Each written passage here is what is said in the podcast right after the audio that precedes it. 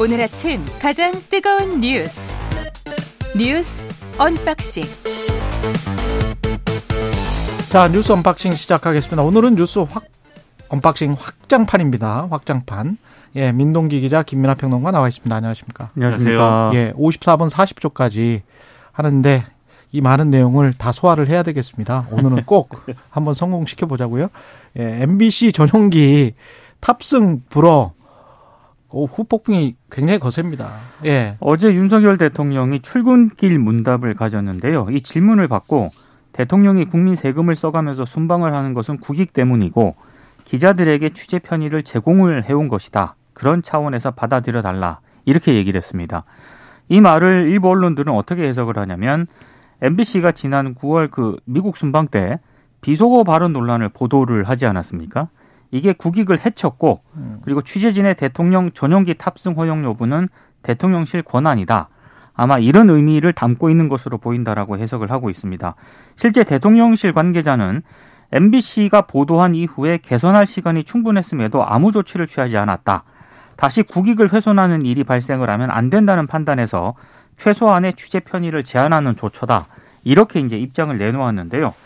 반발이 좀 거셉니다. 일단 대통령실 출입 기자단이 어제 총회를 가졌고 입장문을 내놓았는데 이번 결정에 조속한 철회를 촉구를 했고요. 언론 현업 단체들이 어제 대통령실 앞에서 기자회견을 가졌는데요.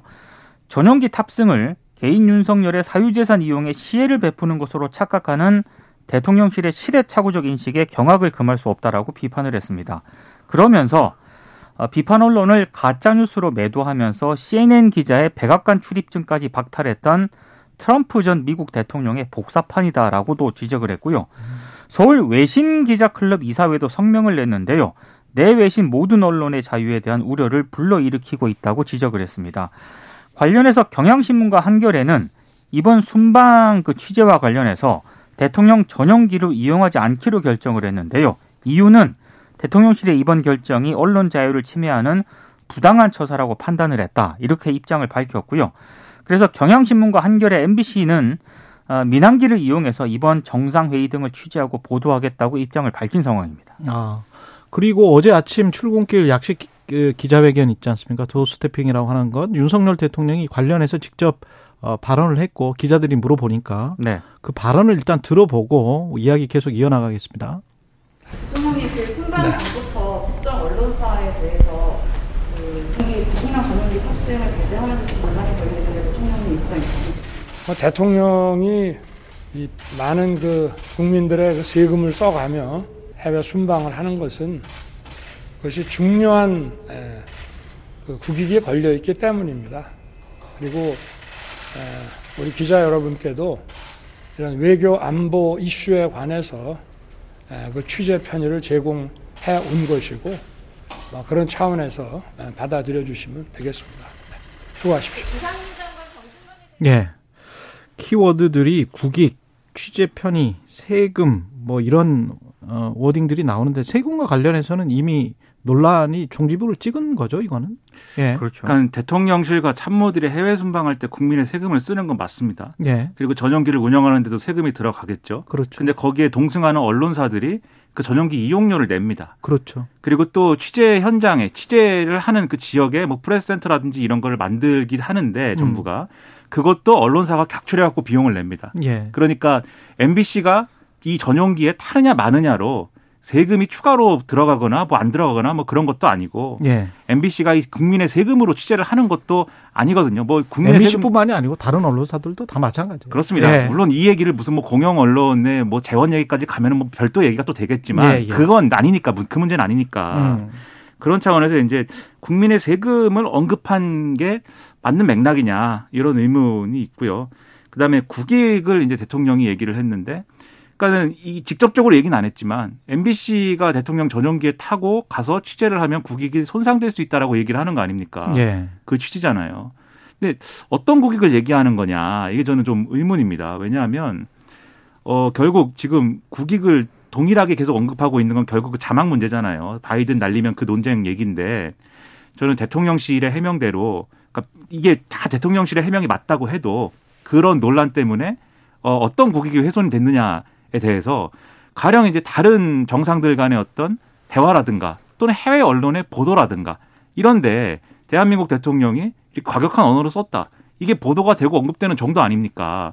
그걸 가지고 미국이 무슨 무역 보복을 하는 것도 아니고 어떤 국익이 훼손됐냐에 대해서는 윤석열 대통령의 체면과 위신이 손상됐을 수는 있지만 그게 국익입니까? 이게 뭐 짐은 곧 국가다도 아니고 그걸 국익이라고 표현할 수는 없는 것이고 그래서 네. 국익도 어떤 얘기를 하는 건지가 의문이고 그다음에 뭐 취재 편이라고 얘기를 했는데 취재 편이라는 것은 그러니까 어, 어떤 선의로 취재를 하는 것에 있어서 도와주는 개념이다라고 지금 얘기를 하는 건데 대통령 전용기의 탑승을 거부하는 것이 취재 편의 제공을 이 안 하는 게 아니고 취재를 거부하는 거죠. 왜냐하면 전용기 내에서 일어나는 일들이 있습니다. 전용기 그렇죠. 내에서는 간담회를 많이 하죠. 그렇죠. 예. 뭐 먹고 마시고 떠드는 데가 아니고 음. 대통령이 현안에 대해서 긴급하게 거기서 브리핑하기도 하고 설명하기도 하고 기자들의 질의응답이 이루어지기도 하고 홍보수석이나 대변인 통해서 다 그게 취재 현장이거든요. 그리고 전용기 내부는 어쨌든 그러한 공적인 활동이 이루어지는 공적 공간인데 거기에 대해서 접근을 하지 못하게 한 것인데 전용기 타는 기자들만 카톡 대학방을 따로 또 운영을 하기 때문에 네. 출발하기 전부터도 정부에서 많이 배제가 될 수밖에 없어요. 그렇죠. 뭐 전용기 내부 공간도 그렇지만 예. 음. 원래 정상들의 해외 순방 일정이 국가 대 국가 간 이동도 많고요. 예. 또 국가에서 바로 도시, 도시에서 도시로 바로바로 이동하는 경우가 많거든요. 그렇죠. 근데 그 일단 에어포스 원에 만약에 탑승을 못 하게 되면은 민항기로 이제 이동을 해야 된다는 얘기인데 연결편이 마땅치가 않을 것 같긴 굉장히 취재 이동하는 게 쉽지가 않습니다. 한- 예. 그런 점에서 단지 취재 편의를 제공하지 않은 것이고 취재를 제한한 것이 아니다라는 대통령실의 설명 여당 일각의 주장은 음. 사실 관계조차 안 맞는 거죠. 그거는 그러면 그냥 한국 기자협회를 비롯해서 현업 언론인 단체들은 다 한국 기자협회, 뭐 PD 협회, 뭐 전국 언론 노동조합은 말할 것도 없고요. 예, 다 이렇게 규탄하는 성명서를 냈는데 제가 국익과 관련해서는 한 가지만 짚어드리면 미군이 베트남전 학살 관련해서 보도를 했었던 쉐이머 허시라고 굉장히 유명한 탐사보도 기자 있잖아요. 예. 그분 같은 경우는 퓰리처상 탔어요. 퓰리처상 타고 아직도 거의 그 기자들의 영웅이기 때문에 그분이 어디 가서 컨퍼런스 하면서 이야기한다고 하잖아요. 그러면 기자들이 거의 100명 이상이 줄을 섭니다. 거의 아이돌 대하듯이 지금 거의 80이 넘으셨거든요. 제- 제가 이거는 실제로 이제 목격한 거니까요. 거의 뭐 수십 명이 줄을 서가지고 그 컨퍼런스 자체가 운영이 안 될 정도예요. 그 정도의 스타가 됩니다. 미군이 베트남전에서 민간인을 학살했다라고 최초 보도한 사람이에요. 얼마나 미국의 입장에서는 뼈 아픕니까? 창피한 일이죠. 근데 이게 본인이 어떤 비속어를 써- 써서 본인이 창피한 일이잖아요. 지금 김민하 평론가가 지적했듯이. 이거는 미군이라는 미국 자체에 관한 일이고 정말 국익이거든요. 근데 퓰리처상을 주고 그 미국 전역의 기자들의 스타가 돼서 아직까지도 지- 지금 일종의 이제 전설 같은 기자예요. 그 다음에 이게 트럼프 대통령과 CNN 그 비교를 많이 하는데 CNN 출입 기자 할 때 출입 기자 그 마이크 뺏어버리려고 하고 당신 출입 못한다라고 했잖아요. 백악관에서 그 서로 이거- 앞에 두고 면전에서 싸웠죠. 제소를 해서 미국 법원이 당신한테는 그런 권한이 없다. 대통령에게는 그런 권한이 없다라고 이미 미국 법원이 판결을 한 겁니다. 물론 여기는 한국이지만 그런 것들 그다음에 거기에서 나왔던 언론학자들의 많은 주장들 이렇게 하면 다른 기자들이 질문 못 한다. 그게 일종의 칠링 이펙트가 돼서 다른 기자들도 위축되는 위축 효과 때문에 그 언론사들을 통제하는 구실이 돼버린다. 이렇게 하면 안 된다. 이건 저널리즘 쪽으로 또 이미 너무 많이 나왔던 이야기고. 그래서 왜 이거를 이런 식으로 거기에 계시는 분들이 지금 언론사 출신들도 많지 않습니까? 경향신문 출신도 있고 YTN 출신도 있고 그러는 걸로 제가 뭐 MBC 출신도 있네요. 네. 그럼 삼 거의 삼사 지금 출신들이 수석을 하고 있는데 동아일보 출신도 있고 네. 동아일보 네. 출신도 있고요.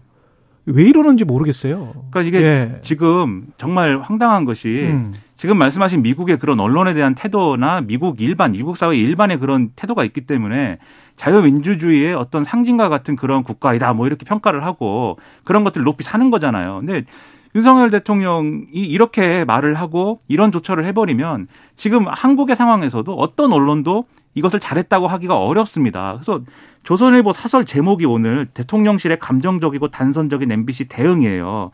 그리고 지금 쭉 말씀드린 내용 있지 않습니까? 이 내용을 거의 조선일보 사설이 그대로 이제 지적을 하고 있고 또 하나 지적을 하고 있는 게 조선일보는 이 지적을 해요. MBC가 언론으로서 잘못을 많이 했다. 많이 했는데 지금 이제 대통령실이 이렇게 대응을 하는 것이 오히려 MBC가 어, 잘못을 바로잡고 이러는 데는 오히려 방해된다. 그러니까 전반적으로 봤을 때 미국 사회와 뭐 이게 일대일로 비교할 수는 없는 것이지만 미국 사회가 언론의 언론의 자유에 대해서 그렇게 존중하기 때문에 자유민주주의고 그 자유민주주의라는 어떤 브랜드가 있으니까는 그게 국익에 도움이 되는 거 아닙니까? 아, 그렇죠. 근데 트럼프 대통령이 CNN을 이렇게 해가지고 국익이 훼손된 거거든요, 그게. 오히려 언론 자유 지수가 떨어지면서 그렇죠. 미국이 그때 우리도 한번 그런 경우를 당했습니다만 부분적 언론 자유국이 돼버렸어요. 네. 그러니까 말이죠. 그러니까 세계적으로 창피한 일입니다, 그게. 그러니까 윤석열 예. 대통령이 이렇게 얘기를 하고 이렇게 조치를 해버리면 그것 자체가 우리 국익이 훼손이 되는 거 아니에요? 예. 그러니까 이게 저는 이해가 안 되는 일이기 때문에 뭐 절대로 이 조치는 처리하지 않는다라고 하는 얘기가 어 일부 언론에 대통령실의 뭐 관계자가 뭐 이렇게 얘기했다더라라고 보도가 되는데 처리하기엔 늦, 늦었다라는 생각도 들지만 왜냐하면 일정 이미 민항기 다 타러 갔으니까 음. 뒤늦게라도 이 문제에 대해서는 바로잡고 사과하고 이렇게 하지 않는다라는 입장 표명을 해야 된다고 저는 생각합니다. 어제 원로 언론인들 동아투이 쪽이나 조선투이 이쪽에서도 이야기가 좀 나왔죠. 다 입장을 예. 발표를 했고요. 굉장히 센 표현들이 많이 나왔습니다. 근데 음. 지금 이미 그 국내 언론뿐만 아니라 방금 김민하 평론가가 얘기한 것처럼 뭐 보수적 성향의 어떤 그런 언론사뿐만 아니라 외신에서도 이 문제가 지금 이미 보도가 되고 있거든요. 그리고 지금 뭐 국내에 있는 외신 기자들이 앞서 소개를 해드린 것처럼 비판적인 어떤 그런 입장도 내놓았고 그래서 아마 이게 순방 기간 내내 아마 외신에서도 다뤄질 가능성이 굉장히 높습니다. 저는 그리고 이제 좀 걱정되는 게 지금 저 이태원 12구 참사 관련해서 외신이 너무 많이 나왔고요. 그 전에 우리가 생각을 복기를 해보면 9월 초에 우리가 부산 엑스포 관련해서 공식 유치 신청서를 냈단 말이죠. 그렇죠. 그러니까 그 대통령이 적극적으로 나도 외교를 통해서 그 부산 엑스포 유치를 위해서 돕겠다라고 한 게 부산에서 8월 한 말쯤 되더라고요. 네. 그러면 딱 두 달쯤 후에 12구 참사가 일어났어요. 그리고 난 다음에 외신이 이렇게 터져요. 그리고 난 다음에 동남아 순방과 G20를 간다고 하는데 지금 언론 기사 나온 거 보면 가서 상식적이면 3개월 정도 지금 기간이 있었으니까 이게 만약에 이태원 참사나 이런 일이 없었다면 부산 엑스포 유치를 위해서 내가 어떤 어떤 일을 하겠다. 이 말이 당연히 나오지 않을까요? 그렇죠. 근데 그런 말이 쏙 들어갔어요. 없어요. 이거는 부산 엑스포 유치에도 굉장히 빨간불이 켜졌다. 이태원 참사 때문에. 그러면 우리가 국익이란 게 뭐냐? 부산 엑스포가 국익이라고 쳐요. 경제적 효과에 관해서 굉장히 이야기를 했으니까 이번 정부도. 그러면 그 경제적 효과를 무엇 때문에 날려버렸는가? MBC 때문에 날렸습니까? 이태원 참사 대비 대응 제대로 못 해가지고 날린 거 아니에요. 만약에 내년 10월에 그렇게 되지 않아야 되겠지만 내년 11월에 결정할 때 이게 영향을 안 미치리라는 보장이 없잖아요. 왜 자꾸 이렇게 가는지 모르겠습니다. 그러니까 이 국익이라는 게 지금 예. 말씀하신 것처럼 여러 가지 국내산 그리고 국외의 언론 보도 이런 것들이 다 이 네트워크처럼 거미줄처럼 연결돼 있는 건데 MBC의 자막을 뭐 잘못 따라가지고 그게 국익 훼손이다. 심지어 잘못 다른 것도 아닙니다. 제가 볼 때는. 근데 그거 하나를 가지고 이렇게까지 하는 게 얼마나 이게 사실은 정말 주변적인 얘기고 그 다른 언론사들도 다 그렇게 자막을. 달았잖아요. 그렇죠. 만약에 여기에 대해서 윤석열 대통령이 쿨하게 대응을 했으면은 그냥 웃고 넘어가고 아 대통령 유머가 있다 이렇게 얘기하고 끝날 얘기거든요 이게 근데 이거를 왜 여태까지 이렇게 하고 있는지 잘 이해가 납득이 잘 되지 않습니다. 다시 그러면 국민들이 들어봐야 됩니까? 그거를 바이든인지 날리면인지 그건 아니잖아요. 그리고 이미 예. 그것과 관련해서 많은 언론사들이 여론조사도 실시를 했고요. 어, 대통령실의 입장과는 다르게 들었다라는 국민들이 압도적으로 많다는 것도 수치를 통해 확인이 됐습니다. 예. 지금 동남아 순방을 가서 이번에 대통령이 그 하려고 하는 일들은 뭡니까? 일단 기본적으로 어, 전 세계 물동량의 50%가 아세안 지역에서 움직이고 있는 거 그렇죠. 아니겠습니까? 예. 윤석열 대통령도 어, 대한민국 대통령으로서 뭐 기업들의 경제 활동을 좀 든든히 뒷받침하기 위해서 이번 회의 참석이 불가피하다고 판단했다 이렇게 얘기를 했고요. 특히 인도 태평양 전략을 많은 나라들이 지금 발표를 하고 있는데 본인도 자유 평화 번영에 기초한 우리나라의 인도 태평양 전략 원칙을 발표를 하고 아세안 국가 연대 구상을 밝힌다라고 직접 본인이 얘기를 했습니다. 어, 그리고 지금 뭐 일부 외신 보도라든가 윤 대통령도 어제 출국인 문답에서 언급을 한 내용인데 한미일 정상회담은 일정이 확정이 됐다라고 일단 보도가 되고 있고요. 예. 그리고 몇 가지 양자 회담도 확정됐거나 진행 중이라고 밝혔는데 한미 정상회담도 한다는 쪽이 일단 이런 내용이 좀 보도가 되고 있습니다. 아세안은 뭐 경제적으로도 중요하고 여러모로 의미가 있기 때문에 그 외교적인 대응이 잘 돼야 되겠고요. 이 한미 정상회담을 진행을 하는 데 있어서 사실 또 국내 언론이나 좀 주목을 할 게 결국은 최근까지의 뜨거운 감자였던 이제 어 IRA, IRA, 그렇죠. 인플레이션 감축법에 대해서 대응할 수 있느냐 이 문제지 않습니까? 근데 뭐 미국 선거 얘기를 뭐 못할 수 있기 때문에 음. 미국 선거 결과가 어쨌든 팽팽하지 않습니까 지금? 그렇죠. 어, 특히 상원의 경우에는 지금 어- 어디가 다수당이 될지를 모르는 상황인데 예. 조지아주가 아주 중요하게 됐습니다. 그렇죠. 예. 근데 그렇기 때문에 오히려 바이든 대통령이 이 IRA 관련해서 바이든 대통령과 민주당이 개정을 못 해줄 가능성이 있다라고 지금 보도가 되고 있어요. 왜냐하면 공화당은 개정을 하자고 하는데 그게 만약에 공화당이 압도적 다수를 점했거나 이러면은 개정하는 기류 속에서 민주당이 이제 최소한의 방어선을 치려고 했을 것이고 민주당이 뭐 이렇게 승리하는 그런 구도였으면은 이 한국의 이 전기차 보조금 관련돼서 그런 부분들은 조금 바꿔주는 정도로 타협하자 뭐 이렇게 갔을 수도 있는 건데 지금 바이든 대통령이 공개적으로 얘기를 했거든요. 이 IRA 바꿔달라고 하는 그런 것들에 있어서는 내가 거부권 행사할 수 있다. 그리고 이 IRA 개정하고 지금 이제 임신 중단권하고 등등을 하나로 다 묶어가지고 이네 개의 주요 정책에 대해서는 타협의 대상이 아니다 이렇게 얘기하고 있기 때문에 상당히 지금 이 문이 좁아져 있습니다. 음. 그럼 굉장히 이제 한미 정상회담에서 윤석열 대통령이 어떻게 대응하느냐 상당히 중요한 문제가 될 수 있는데 아마 근데 긴 시간 이렇게 뭐 시간을 들이고 공을 들여서 하는 정상회담의 그러한 모습은 아닐 것 같거든요. 예. 그런 점에서 좀 성과가 있었으면 하는데 어, 여러모로 이제 좀 우려가 되고 그런 우려가 되는 상황 속에서 MBC에 대한 대응 때문에 또 그게 또 색이 바랄까 여러모로 좀 걱정스럽습니다. 로이터가 보도한 내용을 보면 한미일 정상회담에서는 주로 이제 북한의 대량살상 무기라든가 예. 탄도미사일과 관련된 논의가 이루어질 것이라고 보도를 하고 있고요. 예. 한미 정상회담 관련해서는 뭐 특별한 부분이 없긴 하지만 음. 과연 아예 뭐 이런 부분이 직접적으로 긴 시간 동안 논의가 될 수 있을까? 특히 이제 이런 다자간 정상회담이 열리는 그런 이 정상회의에서 양자간 회담 같은 경우에는 시간이 굉장히 또 짧거든요. 그렇죠. 그래서 조금 좀 소극적으로 좀, 좀 전망하는 분들이 좀 있습니다. 소극적으로 전망할 수밖에 없는 게 지금 저 김이나 평론가 이야기했지만 공화당에서 그 개정안을 들고 나온 쪽은 현대자동차 공장이 있는 그 주의 그렇죠. 의원이기 때문에 그게 공화당 전부의 의견이라고 보기는 좀 힘들고요. 그다음에 이제 IRA를 시행함으로 해서 사실은 바이든 대통령 지지율이 좀 올라갔거든요. 그렇기 때문에 그거를 IRA 때문에 지지율이 그나마 올라갔는데 IRA를 철회할 가능성 그런 저는 거의 없다라고 보고 이번에 특징적으로 나온 게 한 물어봤어요. 엑시폴에서 출구 조사를 할 때 물어봤는데 누구를 지지하냐라고 해야 트럼프를 대놓고 이제 넣, 음. 넣어서 물어봤는데 44대 39로 나왔어요. 음. 그러니까 바이든 대통령 입장에서는 지금 나쁘지가 않습니다. 이 결과 자체가 뭐 그런 것들이 있기 때문에 아 계속 이 저 기상청 날씨 좀 좀 듣고 그 다음에 이어가겠습니다. 예. 오늘 하루 이슈의 중심. 당신의 아침을 책임지는 직격 인터뷰. 여러분은 지금 KBS 일라디오 최경영의 최강 시사와 함께하고 계십니다. 네, 최경영의 최강 시사 뉴스 언박싱 예, 김민아 평론가 민동기 기자와 함께하고 있습니다. 외교 이슈까지 그냥 엉겁결에 예, 이야기를 했고요. 국내 뉴스로 다시 돌아오겠습니다. 야 3당이 이태원 참사 국정조사 이 정식으로 시동을 걸었습니다. 일단 이태원 12구 참사 진상 규명을 위한 국정조사 요구서가 어제 국회 본회의에 보고가 됐습니다. 민주당, 정의당, 기본소득당 등 야 3당의 공동 행동이 이제 본격화되기 시작을 했는데요. 일단 더불어민주당은 오는 24일 예정된 국회 본회의에서 국정조사 계획서를 처리하는 방안을 검토 중입니다. 만약에 국민의힘이 끝까지 거부를 한다 이렇게 했을 경우에는 야 3당만으로 국정조사 특별위원회를 꾸리겠다는 그런 계획인데요. 어제 윤석열 대통령이 국정조사에 대해서 반대 뜻을 또 분명히 했고요. 어, 그리고 국민의힘도 만약 경찰 수사에 미흡한 점이 있다고 판단이 되면 그때 국정조사든 특검이든 무엇이든 할 것이다. 기존 입장을 고수를 하고 있는 그런 상황입니다. 다만 이제 일부 언론 보도를 보면은요.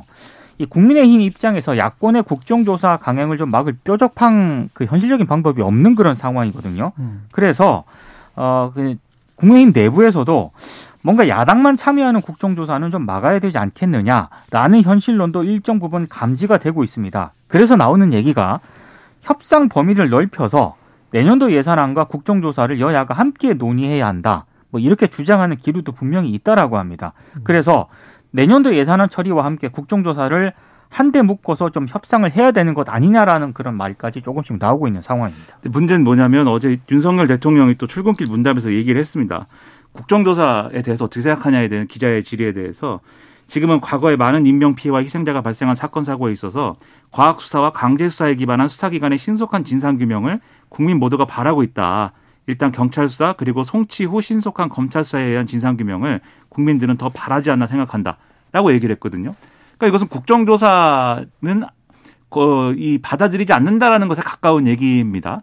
근데 이게 논리적으로도 수사기관이 수사를 하는 도중에 국정조사를 병행할 수 충분히 있는 것이고 그 두 가지의 어떤 어 행정 작용이라는 것과 입법부의 논의라는 거는 그건 목적과 과정이 다를 수 있는 거거든요. 충분히 다각도로 여러 시선에서 볼 수 있는 것인데 대통령이 이렇게 선을 딱 그어버리면 지금과 같은 여당 상황에서 과연 국정조사와 관련돼서 그런 지금 민 기자님 전해주신 것처럼 내부의 협상론이 탄력을 받을 수 있겠는가 상당히 의문이 되고 여기 또 하나의 이제 어떤 징표 같은 일이 어제 있었습니다. 그게 뭐냐면은 지금 이제 국회 운영위에서 그 메모 때문에 이 수석들이 수석 두 명이 퇴장당한 사건이 있지 않습니까? 예, 예. 퇴장을 시킨 주체가 주호영 원내대표잖아요. 운영위원장이니까. 그렇죠, 그렇죠. 근데 거기에 대해서 장재원 의원이 소위 말하는 뭐 윤핵관이다 뭐 이래가지고 늘 논란이 됐던 예. 장재원 의원이 기자들한테 얘기를 했습니다. 의원들하고 통화를 해봤는데 부글부글 하더라. 당원들이 모욕감 느낀 거 아니냐는 감정을 갖고 있다. 그러니까 주호영 원내대표가 잘못한 거다. 이런 태도예요. 그리고 심지어 퇴장을 어제 시킨 게 그렇죠. 그렇죠. 그리고 어제 의원총회를 했는데 초선 비례대표인 이용 의원이 윤석열 대통령이 이제 선거 기간 동안 수행을 한 그 인물이잖아요. 아, 그렇군요. 이분이 초선 비례대표인데 주영 원내대표를 공개적으로 비판하는 입장문을 읽었다라는 겁니다. 지금 우리가 행안부 장관도 지켜야 되고 수석들도 지켜야 되는데 과연 여당이 뭘 하는 것이냐. 과거에 추미애 장관이 국회에 와가지고 이 웃기고 있네라고 했을 때는 그때는 뭐 퇴장 안 이런 이 아무 말도 못 했는데 지금 왜 이렇게 하느냐 뭐 이렇게 비판을 했다는 거예요. 그러니까 이게 초선이고 주호영 의원은 원내대표인데 네. 너무 차이가 많이 그리고 나지 오선 않아요? 오선 의원입니다. 오선이잖아요. 근데 여기에 대해서 주호영 원내대표가 뭐라고 예. 했느냐라면은 뭐 그런 지적도 있지만 어쩔 수 없는 상황이었다 정도로 얘기를 했고 나중에 이제 이, 이 장재원 의원의 비판에 대해서도 이렇게 얘기를 했다는 겁니다. 주호영 원내대표가 나는 어쨌든 협상을 해야 되는 입장에 있는 사람이고 음. 그런데 그대 그때 야당의 그 요구에 대해서 들어주지 않았으면 앞으로 원내 전략에 있어서 내가 협상을 어떻게 하겠느냐 이렇게 얘기를 했다고 하는데 지금 대통령실의 이런 태도 그리고 대통령실의 이러한 메시지를 요구, 받은 받은 듯한 그렇죠. 예. 그러한 어떤 의원들의 행동을 보면 협상을 바라고 있지 않다 대통령실은 그러네. 그런 점에서 보면 당연히 국정조사도 합의하에 뭐가 이루어지기는 어려운 국면을 대통령실이 만들고 있다 라고 봐야 되는 거죠 이건. 그래서 예. 언박싱에서도 이번 주에 잠깐 얘기를 말씀을 드렸지만 예. 어, 이런 국민의힘 내부에서 이른바 그 온건파들 있지 않습니까? 예. 음. 뭐 협상파들이라고 불리울 수도 있는데 그런 의원들은 자꾸 조중동이라든가 이런 보수 언론을 보수 언론에 익명으로 좀 많이 등장을 합니다. 익명으로. 익명으로 등장을 해서 이렇게 가면 안 되는 것 같다라고 등장을 하고 있고 그렇죠. 네, 지금 지금 김민하 평론가 얘기한 굉장히 강경한 발언들을 하신 분들은 실명으로 이렇게 언론에 많이 등장을 하거든요. 음. 아, 이것도 굉장히 좀 미묘한 그런 지점인 것 같습니다. 상징적 의미가 있는 거죠 지금. 예. 아니 국회의원들이 근데 국정이랄지 민심이랄지 이런 거를 살필 때 혹시 여야 이거는 다 마찬가지인 것 같은데요. 공천권만 생각하고 있는 거 아닌지 한 2년도 안 남았는데 한 1년 반 남은 공천에서 내가 공천을 받을 수 있느냐 없느냐 그때의 당 대표가 여전히 압도적 어떤 주도권을 가지고 있으면 또는 대통령이 압도적 주도권을 가지고 있으면 그러면 나의 위치는 어떻게 될 것인가 그것만 걱정하는 듯한 태도로 저는 비춰지거든요. 왜냐하면 이분들이 이야기를 할 때 있잖아요. 방송 불이 꺼졌을 때하고 켜졌을 때하고 이야기하는 게 약간 달라요. 그 뉘앙스가. 네. 그러니까 속마음은 이렇게 가면 특히 여당 의원들은 이렇게 가면 조금 안 되는데 이런 느낌이 분명히 있습니다. 근데 예. 근데 언론에서는 그렇게 말을 못 하더라고요. 국회의원들 하는 네. 얘기들은 뭐 취재하면서도 뭐 제가 직접 듣기도 한 얘기이기도 합니다만 예. 국회의원들은 대선보다 총선이 중요하다는 얘기를 그냥 공개적으로 하십니다. 근데 이제 이런 문제는 있는 것 같아요. 지금 말씀하신 것처럼 공천의 문제도 있고 음. 당연히 그 이번에 2022년 총선, 2024년 총선이라는 것은 어 당연히 이제 대통령의 의중이 많이 작용할 것이다 이것도 있는데 지금 지역의 문제도 좀 있는 것 같습니다. 그렇죠. 왜냐하면 불행하게도. 네. 불행하게도 우리나라는 지역별로 이제 지지하는 정당이나 이런 것들이 색깔이 많이 다른 것이 사실이지 않습니까? 근데 지금 이제 국민의힘 의원들의 상당수 영남에 편중되어 있는데 영남 지역의 표심이라는 것은 어쨌든 대통령의 우호적인 것이고 음. 서울이라든가 충청권이라든가 이런 중도적인 어떤 지역하고는 표심이 좀 다른 측면이 있는 거잖아요. 예. 그러다 보니까 이, 이 지역의 지역구를 가지고 있는 의원들은 사실은 좀 더 편하게 선거할 수 있는 입장이고 대통령의 어떤 발언이나 이런 것들을 좀 뒷받침하는 역할을 강조하는 것으로서 공천에서 유리하거나 선거에서 유리할 수 있는 그런 위치인데 중요한 건 근데 2024년 총선에서 이 국민의힘이 정말 타겟팅해야 될 지역은 대승을 하려면 수도권이란 말이죠. 그리고 예. 수도권 여론은 사실 이런 문제에 대해서 우호적일 수가 없거든요. 이런 여당의 어떤 이 스탠스에 대해서는 그 점을 직시해야 된다라는 여당 내 주장 그리고 여당 밖에서의 어떤 지적도 있습니다. 예. 그런 것들을 빨리 수용하지 않으면은 이것은 이 어렵 어려울 수 있다. 그 점을 좀 어. 명심을 해야 된다 이렇게 생각을 합니다. 그리고 정진상 체포영장 기각이 됐네요. 네, 정진상 그 대통령 비, 저 민주당 이재명 대표 비서실장 그, 그, 그 영장이 예. 그 신청을 했는데 기각이 됐습니다. 예. 일단 어, 지난 8일 기소한 김용 민주연구원 부원장처럼 신병을 좀 확보한 다음에 검찰이 좀 수사를 하려던 계획에 제동이 걸렸는데요. 일단 검찰은 압수물 분석을 통해서 인적 물적 증거를 보강한 뒤에 구속영장 청구 여부를 결정할 것으로 보입니다. 이게 혐의가 뭐였죠? 뇌물이었습니까? 일단 그 대장동 개발 민간 사업자들 있지 않습니까? 예. 사업상 특혜를 주고 뒷돈 등을 받은 혐의로 일단 정진상 당대표 정무조정실장에 대해서 체포영장을 청구를 했는데 일단 기각이 됐고요. 예. 어, 정 실장은 지난달 24일 입장문을 내고 이미 검찰, 경찰 소환에 응해서 수차례 조사를 받고 출국 금지도 당했다. 그리고 소환하면 언제든지 당당하게 응해서 성실하게 조사를 받겠다라는 입장을 밝혔는데 아무래도 좀 재판부에서 이런 입장 등을 감안을 해서 좀 체포영장을 좀 기각을 한 게 아닌가 이런 분석이 좀 나오고 있습니다. 그러니까 지금 압수수색 영장 신청하면서 체포영장 같이 이제 낸 건데 이거는 이제 기각이 된 거고 말씀하신 것처럼 체포영장이라는 거는 수사에 응하지 않을 우려가 있을 때 이제 발부가 되는 것인데 수사에 응한다고 하니까 아마 법원에서 이제 받아들이지 않은 것 같고 근데 그 점에서 이제 검찰은 상당히 그러면 빨리 예, 출석을 해라라고 지금 요구하고 있는데 정진상 실장은 좀 시간 달라 다음 주 초 정도에 가겠다라고 지금 얘기하고 있는 것 같아요. 예. 그 조사가 진행될 것 같은데 근데 지금 언론에서 이제 김용 부원장 공소장 내용을 굉장히 크게 보도를 하고 있고 여기에 더해가지고 이제 검찰의 지금 수사 내용이나 이런 것들을 보도를 하고 있는데 잘 보셔야 될 게 지금 검찰이 정진상 이 정무조정실장을 수사를 하고 이런 이 수사 내용들을 다 얘기하는 걸 다 엮어서 보면은 지금 굉장히 주력하고 있는 게 뭐냐면 이재명 대표, 정진상 실장, 그다음에 김용 부원장, 유동규 전 본부장이 예. 한 묶음이에요. 그러니까 이 사람들은 정치적 공동체이고 경제적 공동체다. 정치적 정치적 공동체. 정치적 공동체고. 네, 거기서 좀 연유한 표현 같은데 예.